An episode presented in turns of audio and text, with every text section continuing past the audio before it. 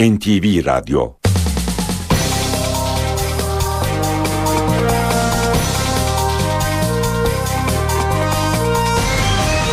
İşe giderken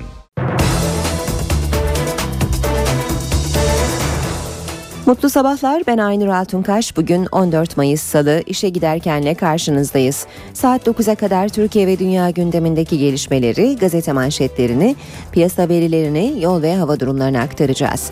Gündemin öne çıkan başlıklarıyla başlıyoruz. Fenerbahçe Galatasaray derbisinin ardından bıçaklanarak öldürülen Fenerbahçe taraftarı Burak Yıldırım'ın katil zanlısı yakalandı.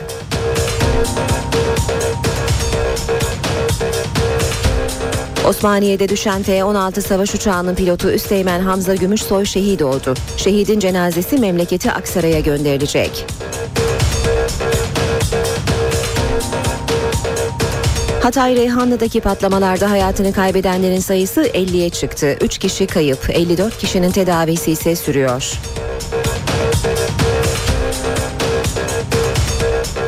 Türkiye ile IMF ilişkilerinde bugün yeni bir döneme giriliyor. Türkiye'nin IMF'ye olan borcu 19 yıl aradan sonra bugün sıfırlanıyor.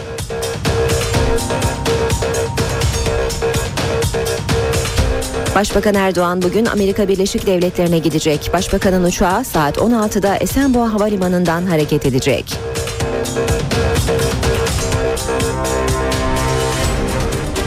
Almanya'da 8'i Türk 10 kişiyi öldürmekle suçlanan neonazi davasına bugün devam edilecek.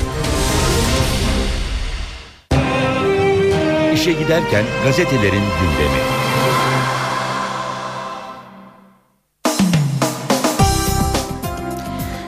Gazetelerin gündemine bakalım Milliyet gazetesiyle başlayalım.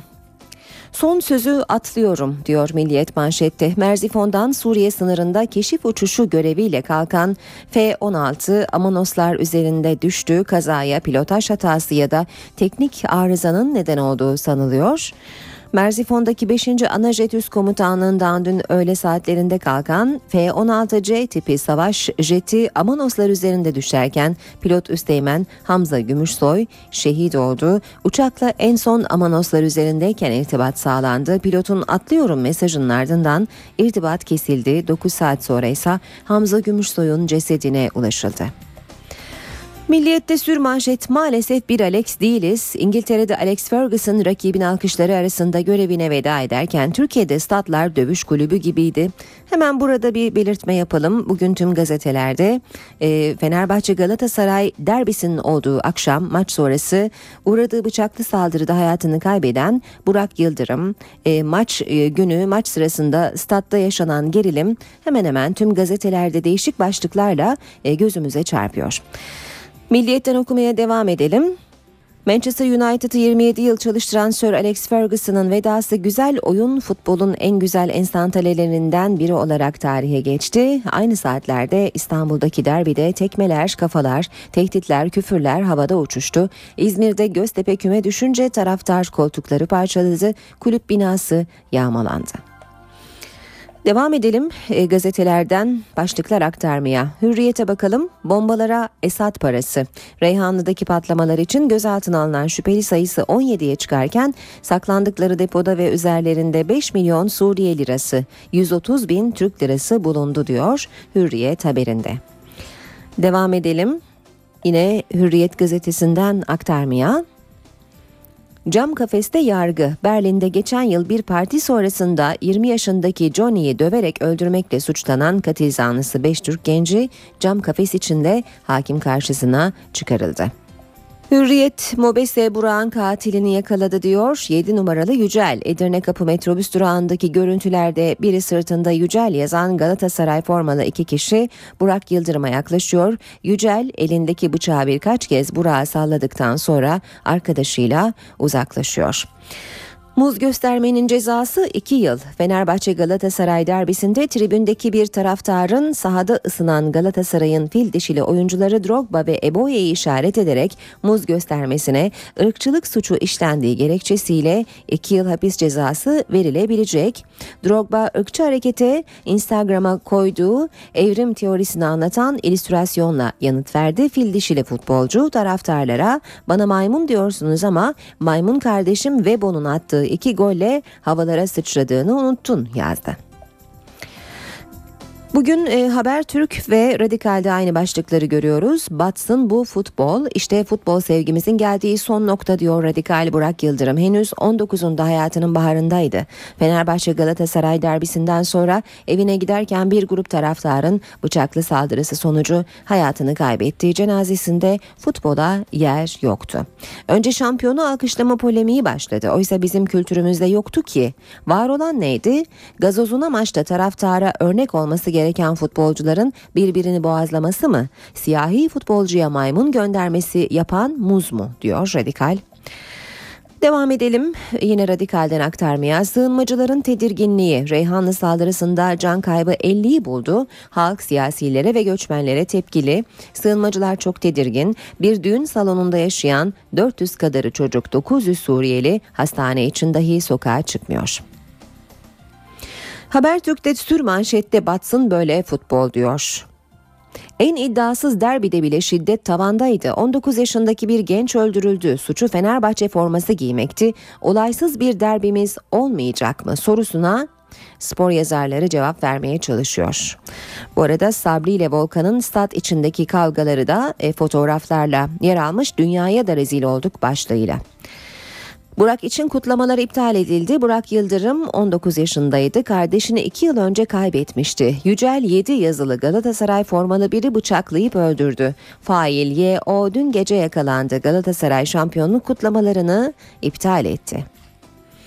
Habertürk manşette 130 bin liraya 50 can diyor. Emniyet raporu Reyhanlı'da katliam yapan acilciler üyesi 9 teröristin eylem için Suriye İstihbarat Örgütü El Muhaberat'tan 5 milyon Suriye lirası 130 bin lira aldığını itiraf ettiğine işaret ediyor.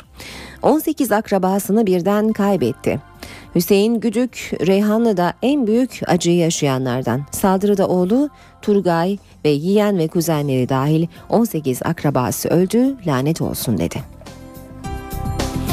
Sabah gazetesiyle devam edelim. Sabah manşette bombalar Laskiye'den diyor. Reyhanlı saldırısını 5 milyon Suriye lirası karşılığı 15 kişinin planlayıp yaptığı ifade edilmiş haberde çifte bomba deniz yoluyla Laskiye'den Hatay'a getirildi.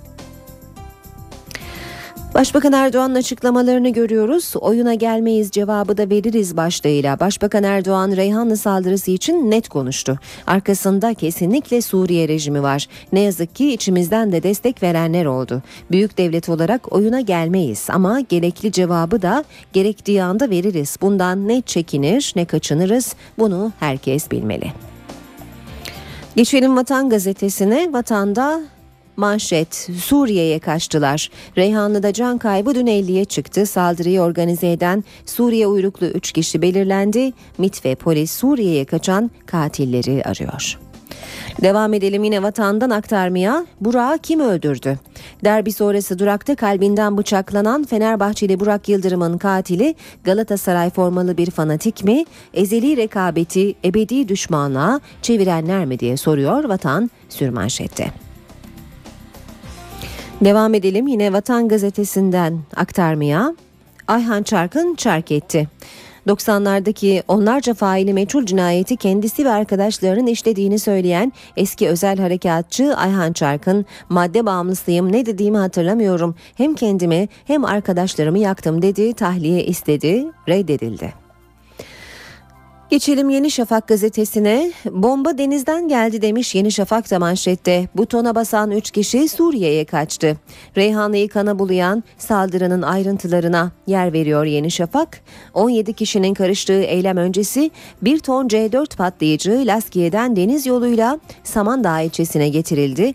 Bombalar Antakya Yayladağ yolunun 10. kilometresinde içine özel bölümler yapılan iki transite yerleştirildi demiş Yeni Şafak haberinde.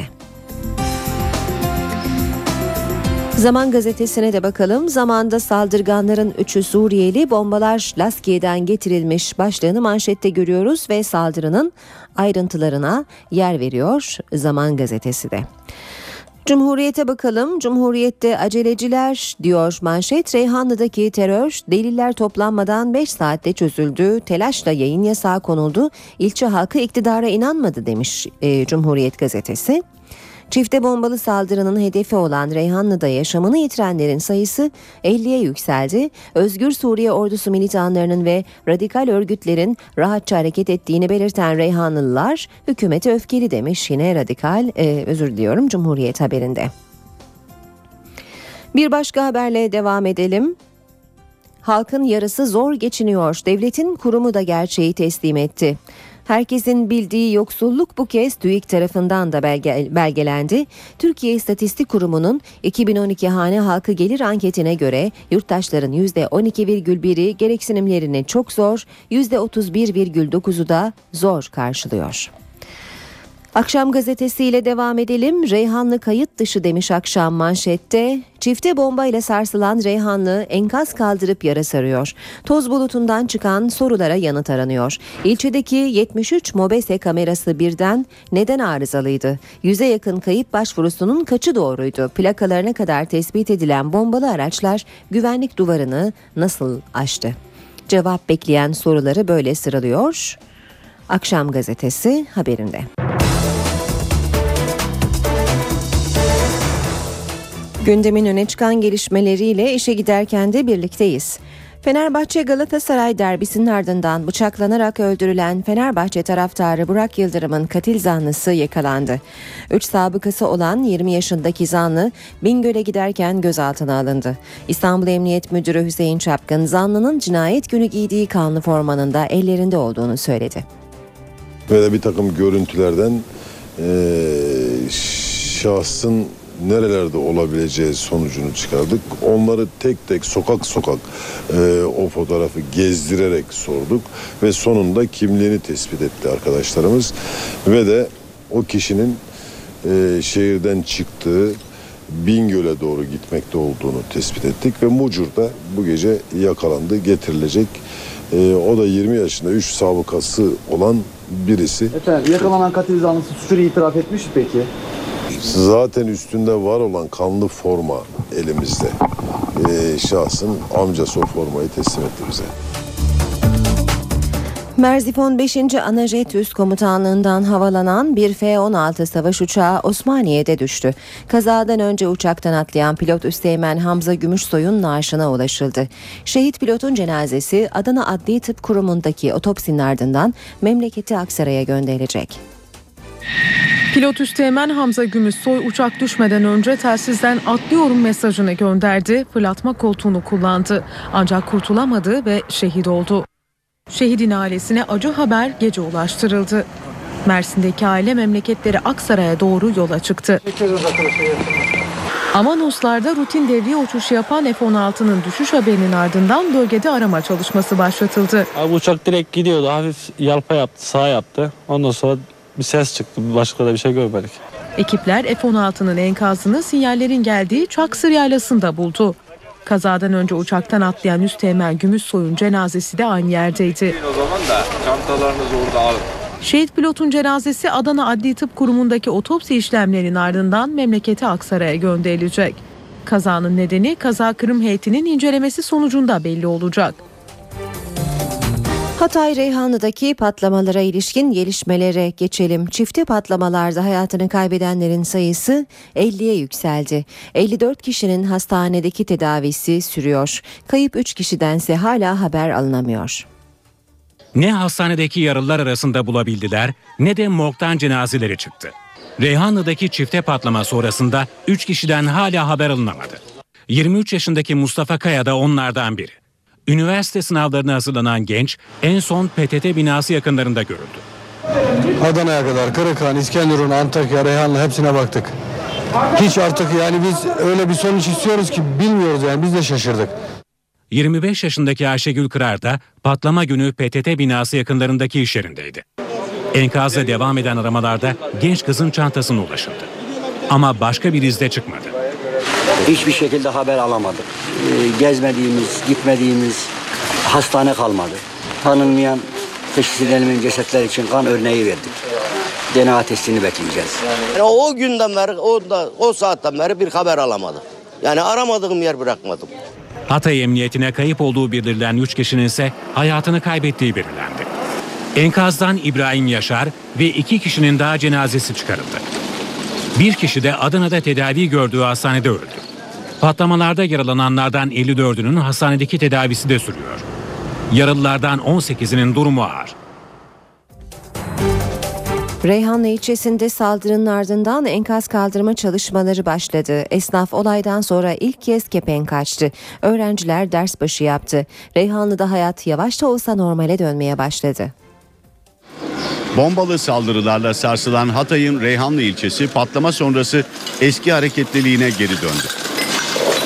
Esnaf ilk kez iş yerlerine gidebildi. Enkaz kaldırma ve temizlik çalışmalarına başlandı. Birinci patlama etkisiyle müşterilerimiz buradan panik halinde çıktı. Şu ikinci patlamanın olduğu bölgeye doğru. Çok kısa bir dönem ikinci patlama burada oldu. Birinci patlamada yalnız içeriden hasar gördüm. İkinci patlamada ön hasarımız oldu. Ne diyelim sağlık olsun. Zarar gören elektrik kabloları onarıldı, bölgeye elektrik verildi.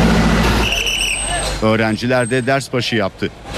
Üç gündür kapalı olan Atatürk Caddesi yeniden araç ve yaya trafiğine açıldı. Güvenlik güçleri hasar gören yapılarda sıva, demir ve beton parçaları düşme ihtimaline karşı halka uyarılarda bulundu. Reyhanlı'daki saldırılarla ilgili konuşan Başbakan Tayyip Erdoğan, saldırıların arkasındaki ismin Beşar Esad olduğunu söyledi. Saldırıda muhaliflerin bir etkisinin söz konusu olmadığını belirten Başbakan, bugün başlayacak olan Amerika ziyaretinin ardından Reyhanlı'ya gidecek. Aslında bu olayların e, muhalif güçlerle yakından uzaktan alakası yok. Ama burada muhalif güçleri zan altına almak ve bir de bu iş tabi mezhebi bir e, çatışmanın içerisine sokma gayretleri var. Başbakan Recep Tayyip Erdoğan Reyhanlı'daki çifte patlamada muhaliflerin rolü olmadığını söyledi. Olayın faili olarak Esad rejimini gösterdi. Olay kesinlikle rejimle alakalı bir olaydır. Ve rejim bu işin arkasındadır. Bu belli. Efendim Suriye bizimle alakası yok şeklinde bir açıklama yaptı. E ne diyecek alakası mı var diyecek. Öyle bir şey mi bekliyorsunuz? Tabii ki öyle diyecek. Bunların zaten dünyaları yalan üzerine kuruludur. Başbakan Erdoğan Türkiye'nin bundan sonra atacağı adımlarla ilgili olarak hassasiyet uyarısı yaptı. Dikkat etmemiz lazım. Ama e, oyunlara da gelmememiz lazım. Gerilim politikalarına asla girmememiz gerekir. Ama gerekli cevabı gerekli anda da veririz. Bundan da ne çekinir ne kaçınırız. Başbakan soruşturmada gelinen noktayla ilgili bilgi de verdi. Özellikle iki minibüs konusunda bunların yani satın alındığı yerler, ondan sonra bu patlayıcılar, bunların depolanma olayları filan bunlarla ilgili ciddi bulgular, belgeler var. Erdoğan patlamalarla ilgili yayın yasağını doğru bulduğunu anlattı. Toplumun psikolojisi açısından ve süreci yönetme açısından bunların çok çok isabetli olduğunu, bundan dolayı ben yargının buradaki hassasiyetini takdir ediyorum. Başbakan Erdoğan Amerika ziyaretinden döndüğünde Hatay'a ve Reyhanlı'ya gideceğini de açıkladı. Ana Muhalefet Partisi lideri Kemal Kılıçdaroğlu ise Reyhanlı'daydı. Patlamaların yaşandığı alanı inceleyen Kılıçdaroğlu yaralıları ziyaret etti. Halka seslenen CHP lideri teröre karşı ortak mücadele çağrısı yaptı. Hatay üzerinde oyunlar oynanıyor. Hepimiz dikkatli olacağız. Alevisi Sunnisi dikkatli olacağız. CHP Genel Başkanı Kılıçdaroğlu, Reyhanlı'da teröre karşı birlik mesajı verdi. Türkiye iyi yönetilmediği için başına bela alıyor. Terör kimden gelirse gelsin, nereden gelirse gelsin ortak mücadele edeceğiz teröre karşı. Kılıçdaroğlu'nu Hatay Havalimanı'nda daha önce kente giden CHP milletvekillerinden oluşan heyet karşıladı. Arkadaşlar misal şöyle. Bir müsaade et yürüyelim.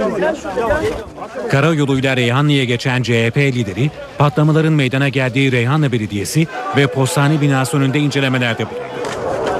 Ardından taziye çadırında yakınlarını kaybeden ailelerle bir araya geldi. Kılıçdaroğlu saldırıda yaralanan 7 kişiyi hastanede ziyaret etti. Geçmiş olsun. Çok sağ olun. CHP lideri evleneceği gün yanı başında patlama meydana gelen Hüseyin Hilaloğlu ile özel olarak ilgilendi. Sizin ne günahınız var? Gelmişsiniz. İyi bir gün. Diyorsunuz ki gelin alacağız, evleneceksiniz, yeni bir hayat kuracaksınız. Hiç aklınızdan dahi geçmeyen bir olay oluyor ve siz büyük bir olayla karşılaşıyorsunuz. Reyhanlı saldırısı ile ilgili diğer açıklamalara da bakalım. NTV yayınına katılan AK Parti Genel Başkan Yardımcısı Hüseyin Çelik, Esad bunu biz yaptık derse aleni savaş sebebidir dedi. Saldırı iktidarla muhalefetin karşı karşıya gelmesine neden oldu. CHP Konya Milletvekili Atilla Kart, hükümeti muhalifleri aklamaya çalışmakla suçlarken MHP Ankara Milletvekili Özcan Yeniçeri, kim canımızı acıtıyorsa canının acıması caizdir ifadesini kullandı. 24 saatte failleri eline koymuş gibi buluyorsun. E peki senin istihbaratın bunu neden engelleyemiyor? Erdoğan'la Esad arasındaki inatlaşmanın bedelini Türkiye Reyhanlı olarak ödememelidir. Canı cehenneme Esad'ın. Esad rejimi muhakkak oradan gitmelidir. Ama bizim sorunumuz değildir bu. Biz mümkün olanı yapmak, Türkiye'nin güvenliğini sarsmadan, Türkiye'nin bütünlüğünü sarsmadan bizim e, bir e, politika yürütmek gibi mecburiyetimiz var.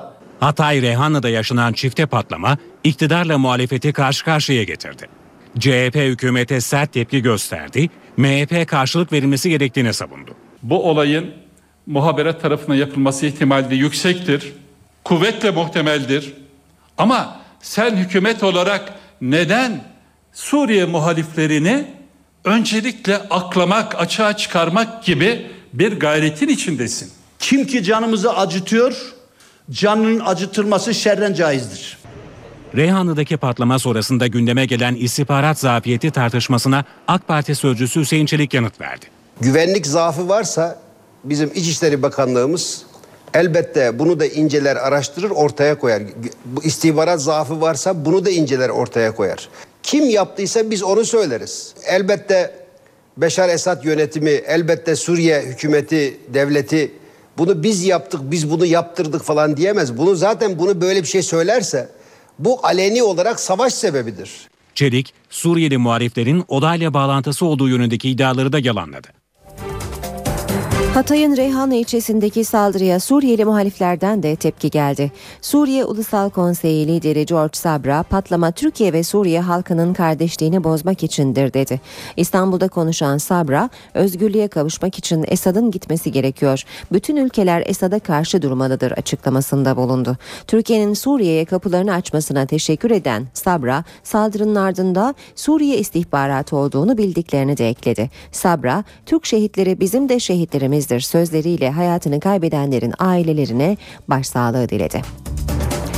Saat 7.30 olmak üzere NTV Radyo'da işe giderken de birlikteyiz. Birazdan İstanbul, Ankara ve İzmir'in trafiğine bakacağız. Ardından spor haberlerini aktaracağız gazetelerden. Şimdi kısa bir aramız var ama önce gündemin başlıklarını hatırlıyoruz.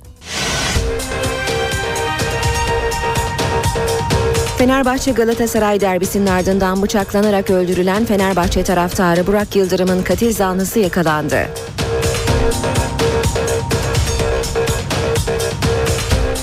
Osmaniye'de düşen F-16 savaş uçağının pilotu Üsteğmen Hamza Gümüşsoy şehit oldu. Şehidin cenazesi memleketi Aksaray'a gönderilecek. Hatay Reyhanlı'daki patlamalarda hayatını kaybedenlerin sayısı 50'ye çıktı. 3 kişi kayıp, 54 kişinin tedavisi ise sürüyor. Türkiye ile IMF ilişkilerinde bugün yeni bir döneme giriliyor. Türkiye'nin IMF'ye olan borcu 19 yıl aradan sonra bugün sıfırlanıyor.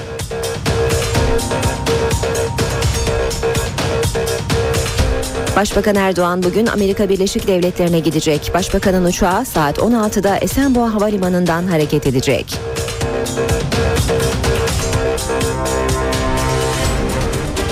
Almanya'da 8'i Türk 10 kişiyi öldürmekle suçlanan neonazi davasına bugün devam edilecek.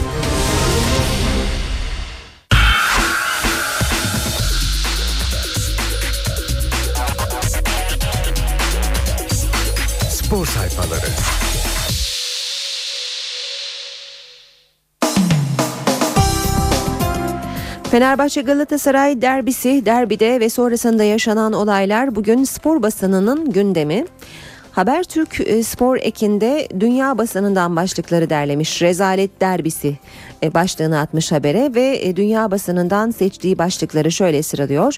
Bir ölü ve kutlama. Yaşanan kavgaların birinde Burak Yıldırım adındaki bir birinde Burak Yıldırım adındaki bir Fenerbahçe taraftarı bıçaklanarak hayatını kaybetti. Burak Yıldırım'ın hayatını kaybetmesinde Fenerbahçe'nin de Galatasaray'ın da sorumluluğu var. Bu beyinsiz provokasyonlarla zaten kötü durumda olan Türk futbolunu daha da kötü bir hale getirdiler. Aynı sahada iki ezeli rakibin de kutlama yapması mümkün mü? Söz konusu Türkiye ise evet. Büyük rezalet İstanbul derbisinin ardından katliam, Fenerbahçe taraftarına suikast düzenlendi gibi başlıklar var dünya basınında diyor Habertürk. Ezeli rekabet ne yazık ki ebedi dostluğun sözlerde kaldığı, kin ve nefretin ön plana çıktığı bir yarışa dönüştü diyor. Derbilerimizin ünü artık futbolla değil olaylarla anılır oldu ve Avrupa'nın da diline düştük demiş Habertürk gazetesi. Devam edelim yine e, gazetelerin spor sayfalarından haberler aktarmaya. Milliyet gazetesine bakalım. Milliyet dosya çok kabarık diyor. Disiplin kuruluna sevk edilen Volkan'la Sabri'nin sportmenliğe aygırı hareket ve kişilik haklarına saldırı, hakaret ve tehdit eylemlerini işledikleri bildirildi. Fenerbahçe'nin de en az bir maç ceza alması bekleniyor. Alkışlanacak karar Galatasaray 2012-2013 sezonu şampiyonluğu için planlanan kutlamaları erteledi. Hatay'da meydana gelen hain saldırılar ve Fenerbahçeli taraftar Burak Yıldırım'ın öldürülmesi nedeniyle Trabzon maçından sonra yapılacak kupa töreninin yeni sezon başına ertelendiği açıklandı. Devam ediyoruz Milliyet'ten aktarmaya. Panzer geliyor. Fenerbahçe yeni sezon için aradığı Santrfor'u Almanya'da buldu.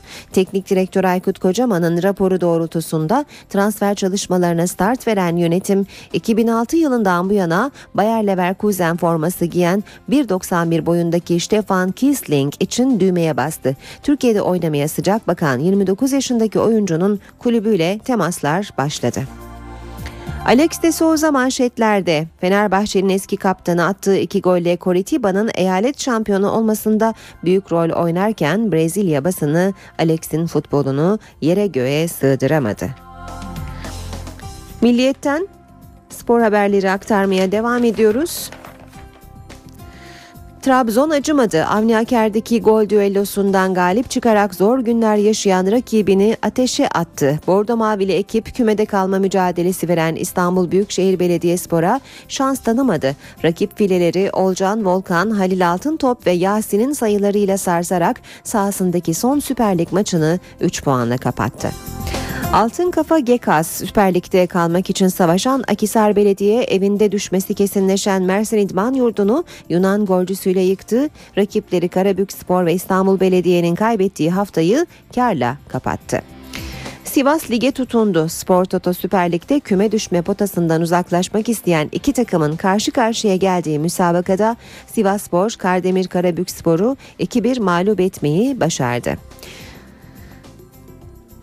Bursa'da sessiz film. Spor Toto Süper Lig'de Bursa Spor'la Eskişehir Spor'un mücadelesinde gol sesi çıkmadı. Yeşil beyazlı takımdan Ömer Erdoğan son kez Atatürk Stadı'nın çimlerine bastı. Son aday Magat. Beşiktaş'ta teknik direktör konusunda Felix Magat son aday olarak öne çıkarken listenin birinci sırasına yükseldi. Almanya'da bu hocayla görüşecek olan siyah beyazlar Magat'ı ikna edebilirlerse ön protokol imzalayacaklar. Sör'ün yeni 11'i Manchester United'daki görevinden ayrılacak olan Sir Alex Ferguson, Swansea maçı öncesinde 11 torunuyla Old Trafford'un yeşil çimlerine çıktı. Büyük baba ve torunları statta bulunan 75 bin taraftar tarafından alkışlandı. Muradına erdi. Anadolu Efes normal sezonu ikinci sırada bitirmek için mutlaka kazanması gereken maçta Tofaş'ı zaman zaman zorlansa da farklı yendi. Bu sonucun ardından lacivert beyazlı ekip playoff ilk turunda TED Kolejlilerle eşleşti. Maçın skoru 86-72.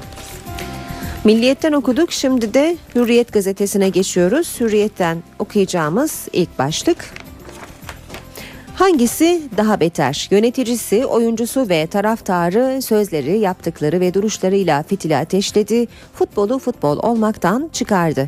Derbi ve sonrasındaki olaylarda kimse sorumluluktan kaçamaz. Demeçleriyle ortamı gerenler, sahada tekme ve küfürlerle kahramanlık yapıp tribüne oynayanlar ve her zaman tahrik olmaya hazır bir kitle. Sonuç yakında bugünümüzü bile arayacağız diyor Hürriyet gazetesi. Muz gösterene 2 yıl hapis Galatasaraylı Eboye ve Drogba'nın e, Galatasaraylı Eboye ve Drogba'ya muz gösteren taraftar 6 ay ile 2 yıl arası hapis cezası ve tüm spor müsabakalarından menle cezalandırılabilir. Drogba kendisi ve arkadaşı Eboye'ye yapılan ırkçı harekete Weibo üzerinden yanıt verdi. Maymun kardeşimin golleriyle sevindin.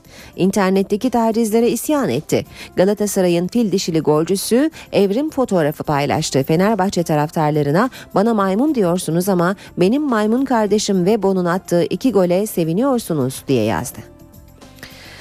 Devam ediyoruz yine Hürriyetten okumaya. Volkan ve Sabri'nin derbide boğaz boğaza geldikleri kavganın perde arkası ve edilen küfürleri e, biraz sansürlü de olsa yazıyor Hürriyet gazetesi. Bu kavgaya ilişkin tüm ayrıntıları e, gösteriyor. Biri Fenerbahçe'nin, diğeri Galatasaray'ın son yıllarına damga vuran iki tecrübeli kramponun söz düellosunda ağza alınmayacak küfürler edildi ve bir kıvılcım bekleyen olayların fitili ateşlendi deniyor. Saha içindeki karşılıklı diyaloglar duyanları utançtan yerin dibine sokarken ezeli rakipler arasında bir türlü sağlanamayan fair play'e bir kez daha onarılamayacak kadar büyük yara verdi. ifadeleri var haberde. Kaptanlar üzerindeki baskı çok fazla. Bu sözlerde e, Beşiktaş'ın kaptanı İbrahim Toraman'a ait. Toraman, Volkan Sabri kavgasını yorumlarken bir gerçeğe dikkat çekmiş. Kavganın iki kaptan arasında geçmesi öne çıkıyor ama şu var sahada en büyük stresi yaşayan da kaptanlardır. Bu unutulmamalı. Taraftarın, yönetimin, camianın baskısını en çok yaşayan kaptanlar olunca Volkan'la Sabri böyle hoş olmayan hareketlere imza attı demiş İbrahim Toraman. Yine Hürriyetten okuyalım. Bıçakları tribüne iç çamaşırlarında sokuyorlar. Futbolu kana bulayan holiganlar deplasman taraftarlarının araçlarını depo olarak kullanıyor.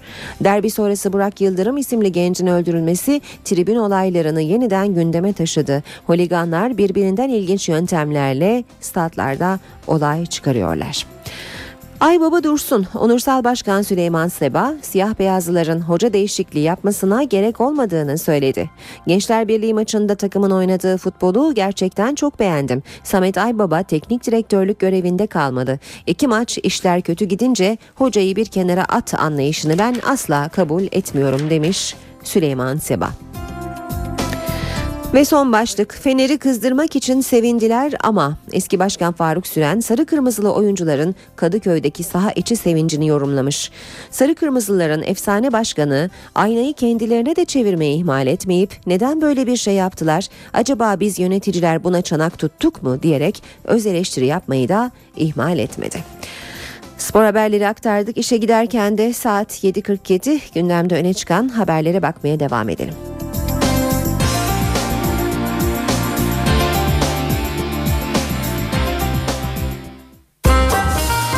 İşe giderken.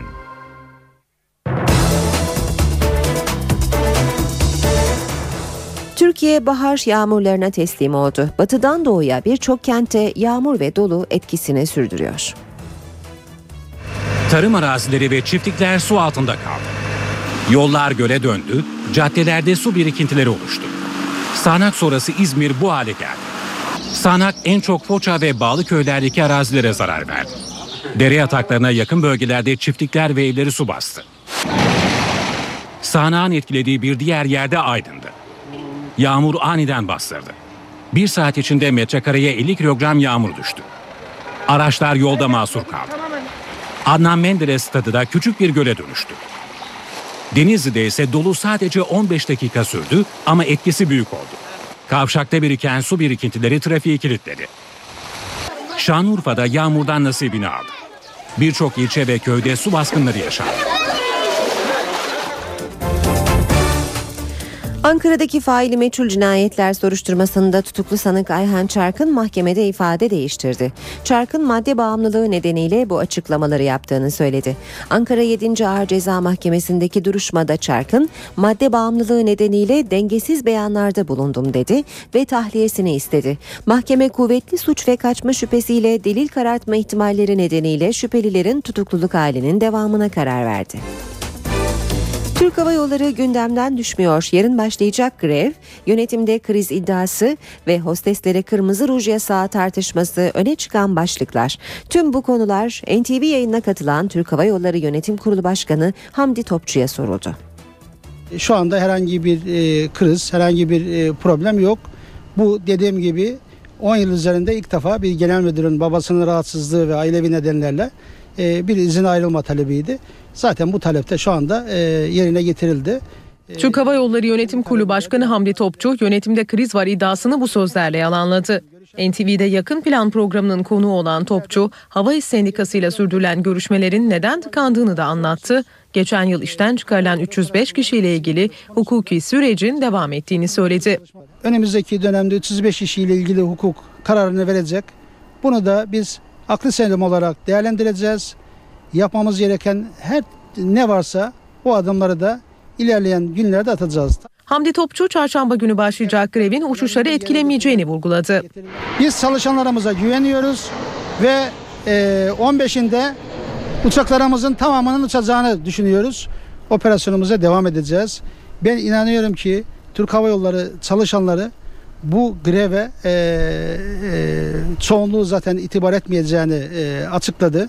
E, etmeyecek ve bizim operasyonumuzda herhangi bir aksama olmayacağını düşünüyoruz. Topçuya Türk Hava Yolları hosteslerine kırmızı ruj yasağı getirildiği yönündeki haberler de soruldu.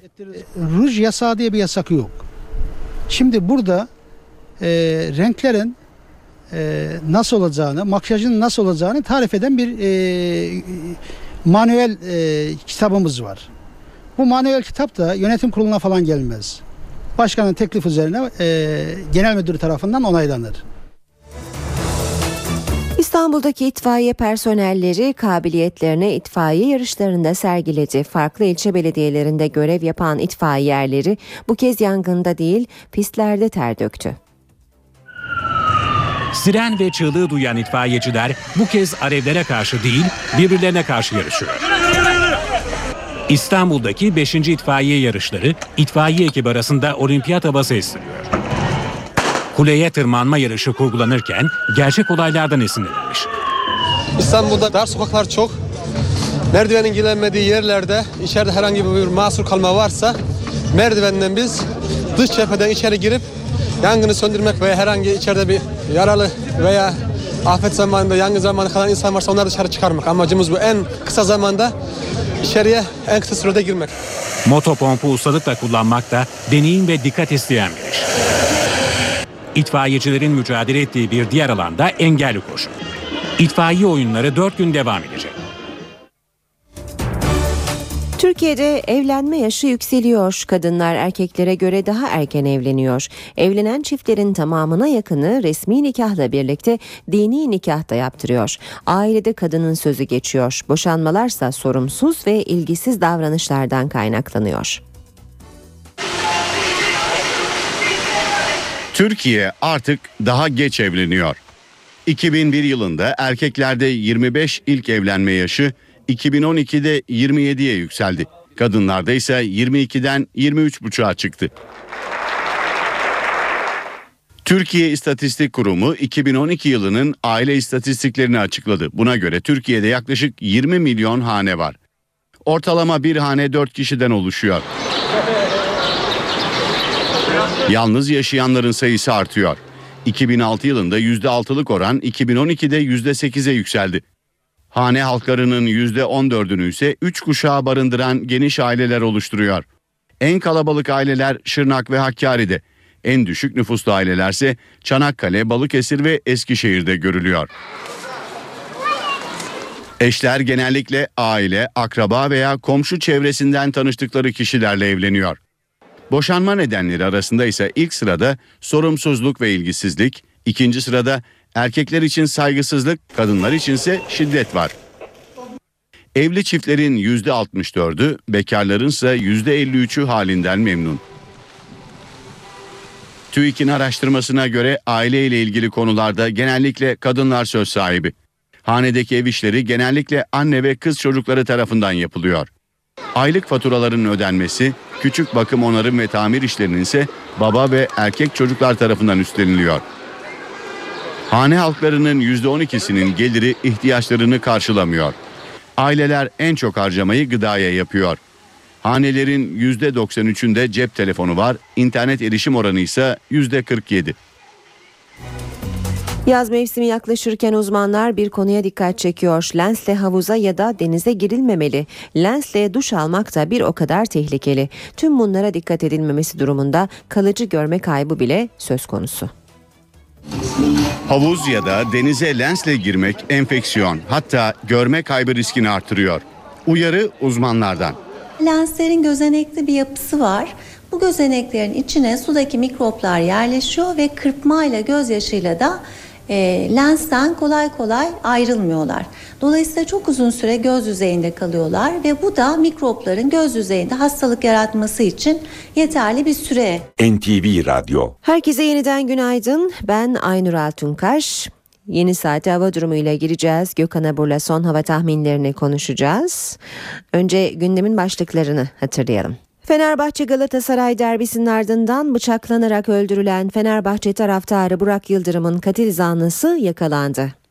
Osmaniye'de düşen F-16 savaş uçağının pilotu Üsteğmen Hamza Gümüşsoy şehit oldu. Şehidin cenazesi memleketi Aksaray'a gönderilecek. Hatay Reyhanlı'daki patlamalarda hayatını kaybedenlerin sayısı 50'ye çıktı. 3 kişi kayıp, 54 kişinin tedavisi ise sürüyor. Türkiye ile IMF ilişkilerinde bugün yeni bir döneme giriliyor. Türkiye'nin IMF'ye olan borcu 19 yıl aradan sonra bugün sıfırlanıyor. Başbakan Erdoğan bugün Amerika'ya gidecek. Başbakanın uçağı saat 16'da Esenboğa Havalimanı'ndan hareket edecek. Almanya'da 8'i Türk 10 kişiyi öldürmekle suçlanan neonazi örgütünün davasına bugün devam edilecek. Evet, günaydın güna- Sayın günaydın, Abur. Günaydın. Ee, yine yağışlar var. Ee, özellikle bazı bölgeler için yine uyarılarınız olacak. Evet. Nedir buralar? Ee, Neler? özellikle şu an itibariyle ülkenin büyük çoğunluğunda yağış var. Başlamamış olan bölgelerde de ilerleyen saatlerde başlayacak. Özellikle iç kesimlerde kuvvetli sağanak yağmur geçişleri bekliyoruz. İstanbul'da şu anda çisenti şeklinde yağış özellikle Boğaz ve kesiminde ve batı kesimlerinde devam ediyor. Önümüzdeki saatlerde bu yağış etkisini kaybedecek ama gece tekrar yağışın başlama olasılığı var. Yarın da yine sabah saatlerinde yer yer kuvvetli sağanaklar görülecek Marmara bölgesinde. Evet özellikle iç kesimlerde yağışlar kuvvetli demiştim. Akdeniz'de de göller bölgesi başta olmak üzere kuvvetli sağanaklar olacak. Yine öğle saatlerinden sonra özellikle öğle, öğleden sonra yer yer dolu yağışları bugün de görülebilecek. Dün olduğu gibi doluyla birlikte yer yerde özellikle Akdeniz'de hafif de olsa su hortumlarını oluşma ihtimali oldukça yüksek. Bölge sakinleri dikkatli olsunlar. Bu yağışlı hava etkisini sürdürmeye devam edecek yarın da. Ama yarın kıyı Ege'den itibaren e, yağışın etkisini kaybetmesini bekliyoruz. Kıyı Ege'de yağış etkisini kaybedecek ve perşembeden itibaren Batı Akdeniz ve Ege'den başlayarak sıcaklıklar yükselecek. Özellikle haftanın ikinci yarısı bu hızlı yükselme kendisini Marmara, iç kesimler ve doğuda da hissettirecek. Hafta sonu ülke genelinde sıcaklıkların hissedilir derecede yükselmesini bekliyoruz ama diyeceğim Hani yaz geldi mi diye belki sormak isteyeceksiniz. Fakat önümüzdeki hafta çok kuvvetli Poyraz var. O bakımdan e, önümüzdeki hafta salı Henüz- günden itibaren yine havanın büyük olasılıkla serinleyeceği gözüküyor. O kadar Ama erken azından- gelmeyecek herhalde yaz. evet biraz. Ama geldiği zaman da çok güçlü gelecek. Özellikle bu sene Temmuz ve Ağustos aylarının çok sıcak geçmesini bekliyoruz. Buna bir, birkaç defadır vurguluyorum. Ama e, bu hafta bugün bol yağış var. Mayıs'ı zannediyorum çok sıcak geçirmiyoruz yani. E, Mayıs'ta, Arada Mayıs aslına bakarsanız üşüdük. evet e, zaman zaman yani mesela önümüzdeki günlerde Perşembe, Cuma, Cumartesi, Pazar günü sıcaklık yükselse de mevsim ortalamanın üzerine çıksa da yine de genelde şu anda ilk 15 gün mevsim ortalamalarının Evet, altındaydı. evet. İkinci 15 günde belki biraz yükselir ama buraya gelmeden önce gördüğüm Poyraz e, beni biraz tedirgin etti. Ben aslında artık e, sıcaklıklar hızla yükselecekmiş diye düşünürken e, buraya gelirken Poyraz'ı gördüm. Demek ki dedim daha yazın gelmesiyle biraz, Biraz daha var. var. Peki Gökhan Abur teşekkür ediyoruz. İşe giderken gazetelerin gündemi.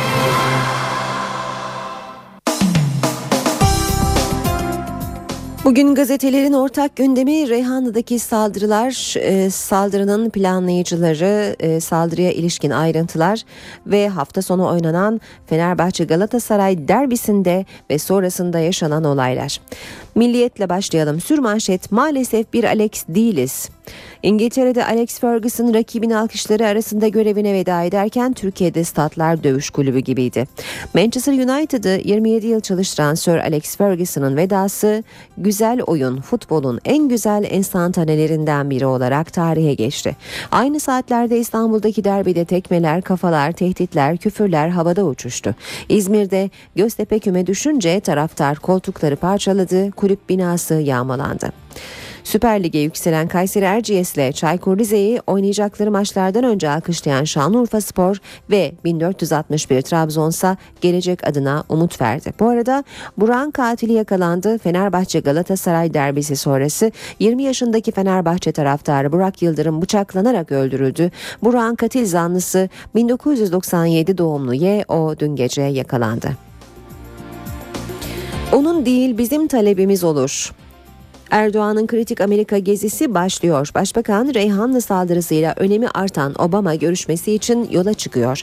Erdoğan onunkinden öte bizim talebimiz olur dedi. Ölü sayısının 50'ye çıktığı bombalama için yine Esad'ı suçlayan başbakan rejim bu işin arkasında Türkiye'de de uzantıları var diye konuştu. Buraya siyaset için gelmedim. Kılıçdaroğlu patlamaların olduğu Atatürk Caddesi'nde incelemelerde bulundu. Parti logosunun bulunmadığı bir minibüse binen Kılıçdaroğlu, siyaset yapmaya değil, başsağlığı dilemeye geldim dedi.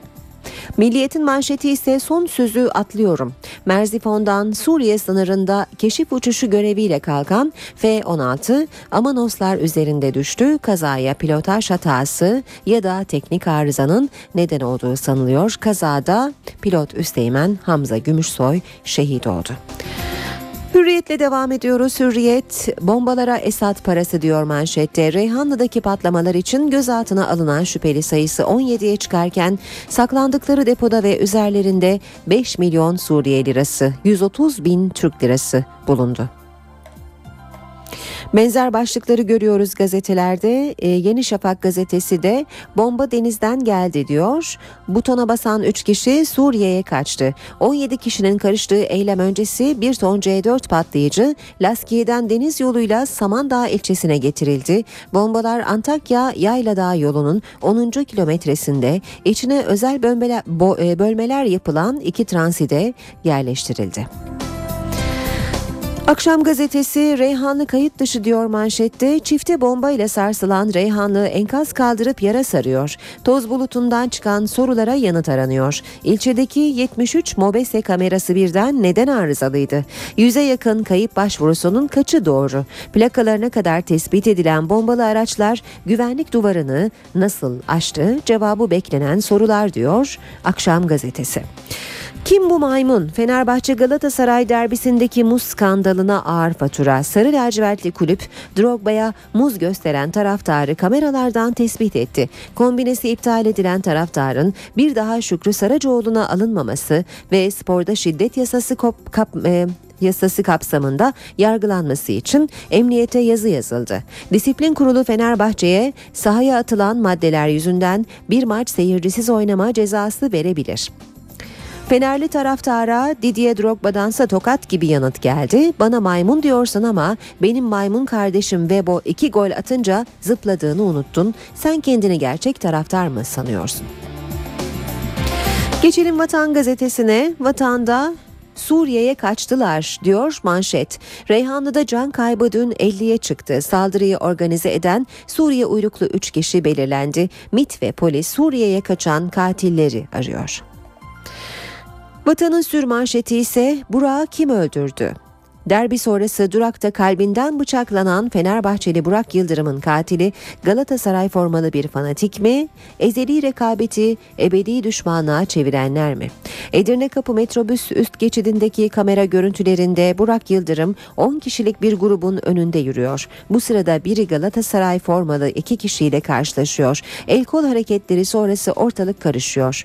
Burak'ın yanındaki arkadaşı Yasin kavgayı şöyle anlatmış. Biri siyah gömlekli, diğerinin Fenerbahçe'nin 7 numaralı formasında Yücel yazıyordu. 2 metre önümüzde polis vardı ama seyrettiler. Yusuf Ortak adlı şüpheli yakalandı deniyor haberde.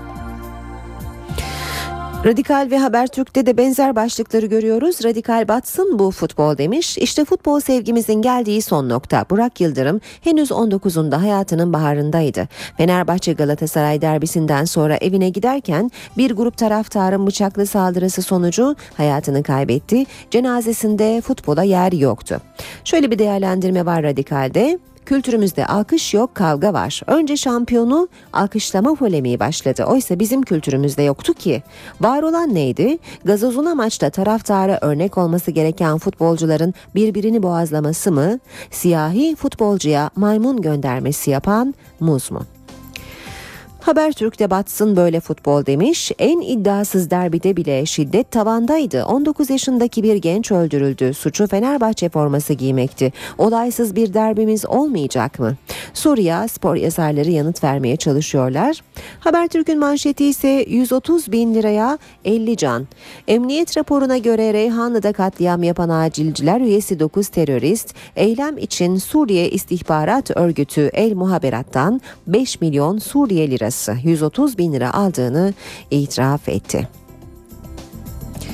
Devam edelim basın özetlerine işe giderken de Cumhuriyet gazetesine bakalım. Aceleciler diyor Cumhuriyet'te manşette. Çifte bombalı saldırının hedefi olan Reyhanlı'da yaşamını yitirenlerin sayısı 50'ye yükseldi. Özgür Suriye ordusu militanlarının ve radikal örgütlerin rahatça hareket ettiğini belirten Reyhanlılar hükümete öfkeli diyor Cumhuriyet haberinde. Bir diğer başlık halkın yarısı zor geçiniyor. Devletin kurumu da gerçeği teslim etti. Herkesin bildiği yoksulluk bu kez TÜİK tarafından da belgelendi. Türkiye İstatistik Kurumu'nun 2012 hane halkı gelir anketine göre yurttaşların %12,1'i gereksinimlerine çok zor, %31,9'u da zor karşılıyor. Zaman gazetesine bakalım. Saldırganların üçü Suriyeli bombalar Laskiye'den getirilmiş demiş zamanda manşette. Hatay'ın Reyhanlı ilçesindeki saldırıda kullanılan bombaların deniz yoluyla Suriye'nin Laskiye şehrinden getirildiği iddiasına yer veriyor gazete. Devam edelim. Sabah gazetesinden de aktaralım. Haberler ee, yine aynı başlığı zamanla aynı başlığı sabahta görüyoruz. Bombalar Laskiye'den Reyhanlı saldırısını 5 milyon Suriye lirası karşılığı 15 kişi planlayıp yaptı demiş sabahta. Çifte bomba deniz yoluyla Laskiye'den Hatay'a getirildi. Bilgisi yer alıyor. Başbakanın açıklamalarını da aktaralım. Sabah gazetesinden başlık oyuna gelmeyiz cevabı da veririz. Başbakan Erdoğan Reyhanlı saldırısı için net konuştu. Arkasında kesinlikle Suriye rejimi var. Ne yazık ki içimizden de destek verenler oldu. Büyük devlet olarak oyuna gelmeyiz ama gerekli cevabı da gerektiği anda veririz dedi. Başbakan Erdoğan bu sözleri sabahtan aktardık. Ankara gündemi.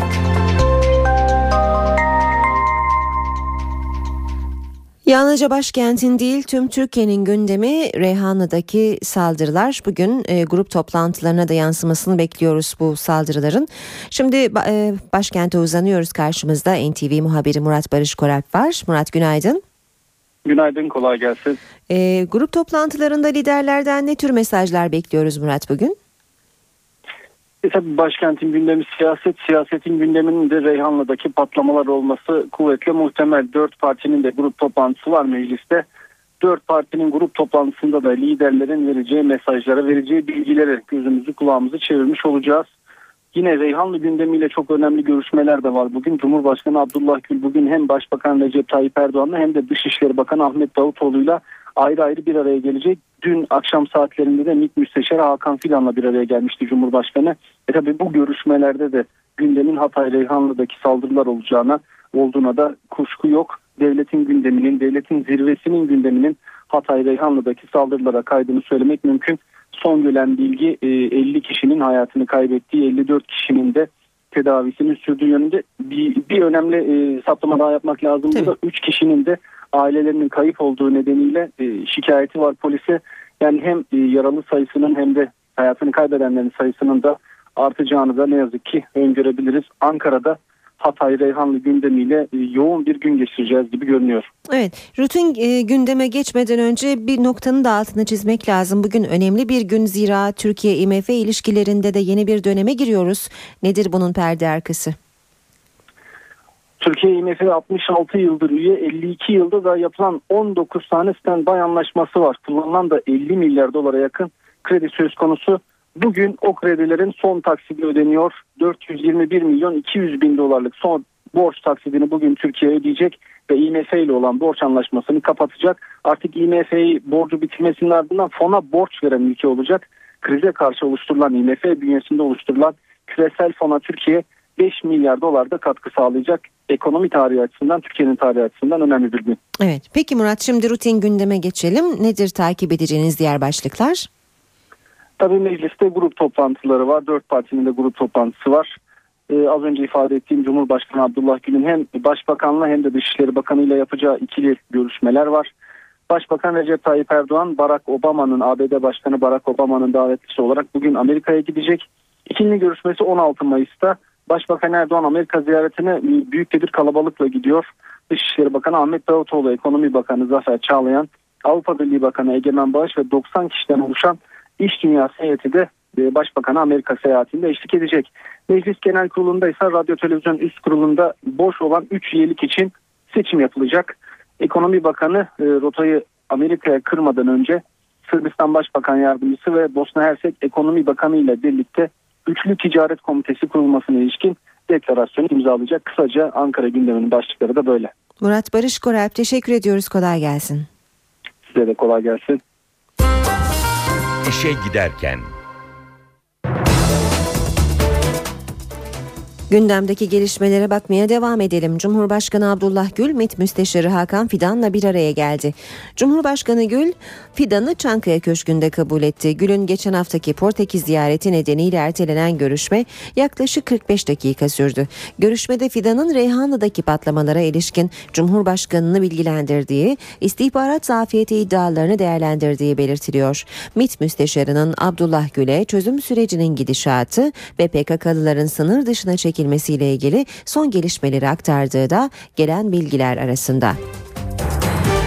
Almanya'da 8'i Türk 10 kişiyi öldürmekle suçlanan neonazi örgütünün davası bugün devam edecek. Münih Yüksek Eyalet Mahkemesi'nde görülen davada Nasyonel Sosyalist Yeraltı Örgütü'nün hayatta kalan tek üyesi Beate CHP yargılanıyor. İlk duruşması 6 Mayıs'ta yapılan davada 4 kişi de örgüte yardım etmekle suçlanıyor. İlk duruşmada davanın başsanığı CHP'nin avukatları reddi hakim talebinde bulunmuştu. Bunun üzerine talebin görüşülmesi için mahkeme heyeti dava davayı bir hafta ertelemişti. Bugün devam edecek davada savunma avukatlarının benzer taleplerde bulunmayı sürdürmeleri bekleniyor.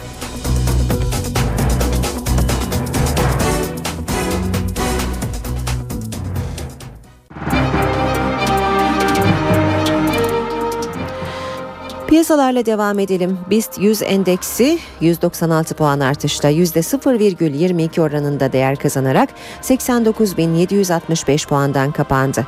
Bu sabah dolar 1.81, euro 2.35'ten işlem görüyor. Euro dolar 1.30, dolar yen 101 düzeyinde. Altının onsu 1442 dolar, kapalı çarşıda külçe altının gramı 85 lira. Cumhuriyet altını 574, çeyrek altın 142 liradan işlem görüyor. Brent petrolün varili 103 dolar.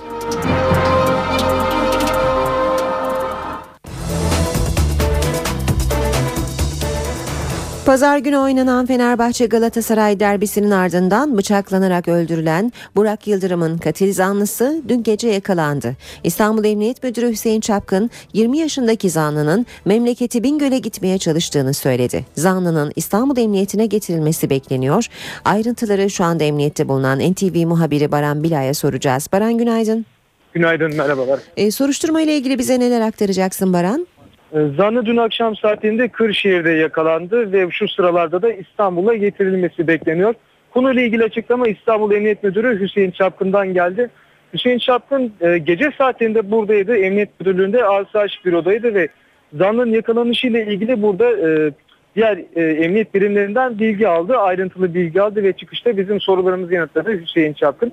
Şunu özellikle vurguladı. Çok kapsamlı, detaylı titiz bir mobese çalışması yapıldı. Kamera kayıtlarının hassasiyetle incelendi ve bu sayede de zanlının eşkalinin kısa sürede belirlendiği çıkartıldığını söyledi bizlere Hüseyin Çapkın. Şu esnada bir parantez açmak gerekirse biz diğer emniyet yetkili, yetkilileriyle de konuştuk. Onlar şu örneği verdiler bize Saray Sierra cinayetinde nasıl geriye dönelik geriye yönelik bir kamera incelemesi, bir mobese incelemesi yapıldıysa burada da aynı inceleme yapıldı dediler. Zanlının işgal ilk belirlendiği andan itibaren daha önce gittiği adreslerde mobese kameralarıyla tespit edildi. Ve bu sayede ikamet etti, yaşadığı yer de belirlendi. Bu aşamadan sonra da Hüseyin Çapkın e, fiziki takibe geçirdiğini söyledi. Yani şu şekilde zanın burada e, çevresiyle olan ilişkileri gittiği yerler, adresler e, kapsamlı bir şekilde mercek altına alındı ve şu bilgiye ulaştı polis ekipleri. Zanlının kaçmak üzere Bingöl'e gittiği bilgisine ulaştılar ve hemen harekete geçildi. Şüpheliyi taşıyan otobüs, şüphelinin de içinde olduğu otobüs Kırşehir'deyken mola verdiği sırada otobüs bir baskın yapıldı ve zanlı burada gözaltına alındı. Biz Hüseyin Çapkın'ın verdiği diğer bilgileri de izli, dinleyicilerimize aktaralım. 20 yaşında zanlı ve daha önceden de 3 tane sabıka kaydı bulunuyor. E, sabıka suçu bulunuyor. E, iki e, soru sorduk biz e, bunun yanı sıra Hüseyin Çapkın'a. Öncelikle yeni bir e, gelişme var mı? Bu cinayetin neden işlendiği ile ilgili dedik. Kendisi e, daha önceden e, tarafların tanışmadığını ve e, daha önceki haberlerde de belirtildiği üzere maçtan sonra yaşanan e, sözlü tartışmanın ardından böyle bir cinayetin gerçekleştirdiğini söyledi. Bunun yanı sıra e, zanlı suçunu itiraf etti mi diye sorduk. Şöyle dedi bizlere aynen şu şekilde cevap verdi. Zaten zanlının amcası dedi Hüseyin Çapkın. Biz gittiğimiz zaman yeğeninin üzerinde kan bulunan formasını bizlere teslim etti şeklinde cevap verdi Hüseyin e, Çapkın. Şu sıralarda zanlı hala getirilmedi. Bizim buradaki bekleyişimiz sürüyor. E, ayrıntılarla yine e, biz karşınızda olacağız. Sözü yeniden size bırakalım. Baran teşekkür ediyoruz. Kolay gelsin. NTV Radyo'da işe giderken de birlikteyiz. Saat 8.30'u gösteriyor. Birazdan İstanbul trafiğine bakıp kısa bir araya çıkacağız. Önce gündemin başlıklarını bir kez daha hatırlatalım. Fenerbahçe Galatasaray derbisinin ardından bıçaklanarak öldürülen Fenerbahçe taraftarı Burak Yıldırım'ın katil zanlısı yakalandı.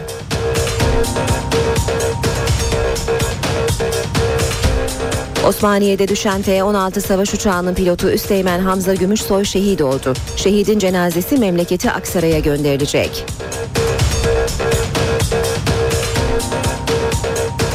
Hatay Reyhanlı'daki patlamalarda hayatını kaybedenlerin sayısı 50'ye çıktı. 3 kişi kayıp, 54 kişinin tedavisi ise sürüyor. Türkiye ile IMF ilişkilerinde bugün yeni bir döneme giriliyor. Türkiye'nin IMF'ye olan borcu 19 yıl aradan sonra bugün sıfırlanıyor.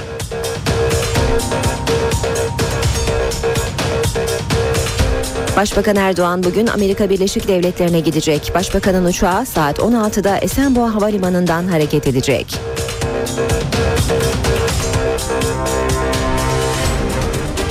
Almanya'da 8'i Türk 10 kişiyi öldürmekle suçlanan neonazi davasına bugün devam edilecek.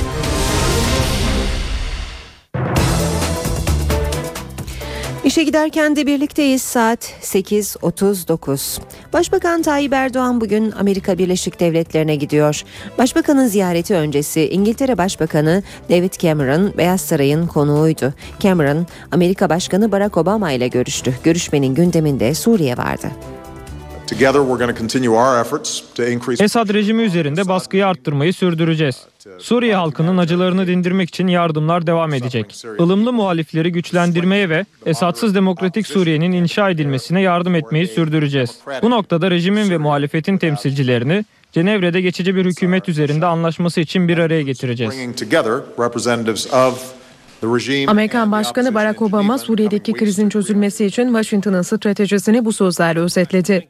Beyaz Saray'da İngiltere Başbakanı David Cameron'la görüşen Obama, ılımlı muhaliflere yapılan desteğin artırılması çağrısı yaptı.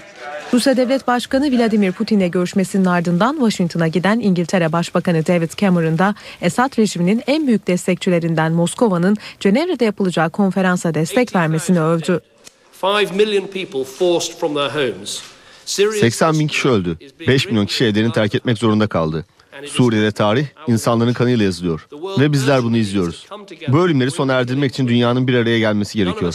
Bu yüzden Rusya Devlet Başkanı Putin'in politik bir çözüm bulma çabalarına destek vermesinden memnunuz. Muhaliflere silah ambargosunu kaldırmak için çalışmayı sürdüreceklerini belirten Cameron, muhaliflere sağladıkları malzeme yardımını gelecek yıl artıracaklarını da açıkladı. Amerikan Dışişleri Bakanlığı ise Suriye'nin geleceğinin tartışılacağı Cenevre Konferansı'nın planlandığı gibi bu ay sonunda değil, Haziran başında düzenlenmesinin muhtemel olduğunu açıkladı. Amerika Birleşik Devletleri önderliğinde 41 ülke Basra Körfezi'nde tatbikat yapıyor. Amerika basınına göre tatbikatın amacı İran'a gözdağı vermek. Tatbikat iki hafta sürecek. Basra Körfezi'nde tam 41 ülkenin ordusu tatbikatta. İki hafta sürecek tatbikata Amerika Birleşik Devletleri önderlik ediyor. Amaç mayın temizleme çalışmaları ve limanlarla ticari gemilerin korunmasına yönelik önlemlerin gözden geçirilmesi. Tatbikata 35 savaş gemisi ve 6500'den fazla asker katılıyor. Deniz taşımacılığı güvenliği herkes için çok önemli. Dünyanın %70'i suyla kaplı. Nüfusun %80'i kıyılarda yaşıyor. Deniz güvenliğinin sağlanması tüm dünya için önemli. Amerikan basını tatbikatın İran'a gözdağı niteliği taşıdığı görüşünde.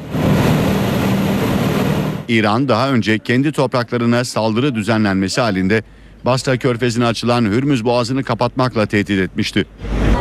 Amerika boğazın kapatılmasının kırmızı çizgi olduğu uyarısında bulunmuştu. Dünya geneline petrol taşıyan tankerlerin %40'ı Hürmüz Boğazı'ndan geçiyor. İran'da Cumhurbaşkanlığı seçimi yaklaşırken yarışa son anda giren iki politikacı dele- dengeleri değiştirebilir. Muhafazakar adaylar arasında geçmesi beklenen yarışa eski Cumhurbaşkanı Ali Ekber Rafsanjani ile Cumhurbaşkanı Ahmadinejad'ın dünürü İsfendiyar Rahim Meşai de katıldı. Bu iki isim şimdiye kadar sönük geçen Cumhurbaşkanlığı seçim sürecine ilgiyi bir anda artırdı. İran'da Cumhurbaşkanlığı seçim heyecanı başladı. Aday aday olarak en çok ses getirenler eski Cumhurbaşkanı Ali Ekber Rafsanjani ile Cumhurbaşkanı Mahmut Ahmadinejad'ın dünürü ve danışmanı İsfendiyar Rahim Meşai oldu. 14 Haziran'daki seçime katılıp katılmayacakları merak edilen iki politikacı son anda adaylık başvurusunda bulundu. Böylece seçim yarışı yeniden şekillenirken seçmenlerin de ilgisi bir anda arttı. Hem Rafsanjani hem de Meşai aşırı muhafazakarların kontrolündeki statükoya karşı çıkan isimler olarak biliniyor. 52 yaşındaki Meşai, dünürü Ahmedi Nejad'ın ekonomi ve dış politikasını sürdüreceğini söylüyor. Meşai yani Ahmedi Nejad ve Ahmedi Nejad yani Meşai. 78 yaşındaki Rafsanjani ise kazanması halinde İran'ın Batı ile ilişkilerine iğme kazandırabilir. İki ismin kentli ve reformculara oy veren seçmenlerin desteğini almaları öngörülüyor. Ancak aday adayların Cumhurbaşkanlığı seçimine katılmaları Anayasayı Koruyucular Konseyi'nin kararına bağlı. 12 kişilik kurul 23 Mayıs'a kadar kararını verecek. Önemli siyasi aktörler olarak tanımlanan Rafsanjani ile Meşai'nin reddedilmelerinin kolay olmadığına işaret ediliyor. Pakistan'da hafta sonu yapılan seçimlerin galibi sonuçlar resmen açıklanmasa da eski başbakan Nawaz Şerif. Şerif'in yandaşları zaferi kutlarken muhalefetse seçime hile karıştığı iddiasında. Ülke genelindeki bombalı saldırılarsa devam ediyor. Kutlamalar üçüncü kez Pakistan Başbakanı olacak Nawaz Şerif için. Oy sayma işlemi henüz tamamlanmadı. Ancak kesin olmayan sonuçlara göre Nawaz Şerif'in Müslüman Birliği Partisi birinci durumda. İkinci başbakanlığı döneminde askeri darbeyle koltuğunu kaybeden Şerif'in zaferi taraftarlar arasında büyük sevinç yarattı. Eski kriket oyuncusu İmran Hansa seçimleri ikinci sırada tamamladı. Seçimlere usulsüzlük karıştığını iddia eden İmran Han, mecliste gerçek bir muhalefet yapacaklarını ilan etti. Seçimi İmran Han'ın kazanacağını bilerek geceye uyuduk. Sabah kalktığımızda kaybetmişti.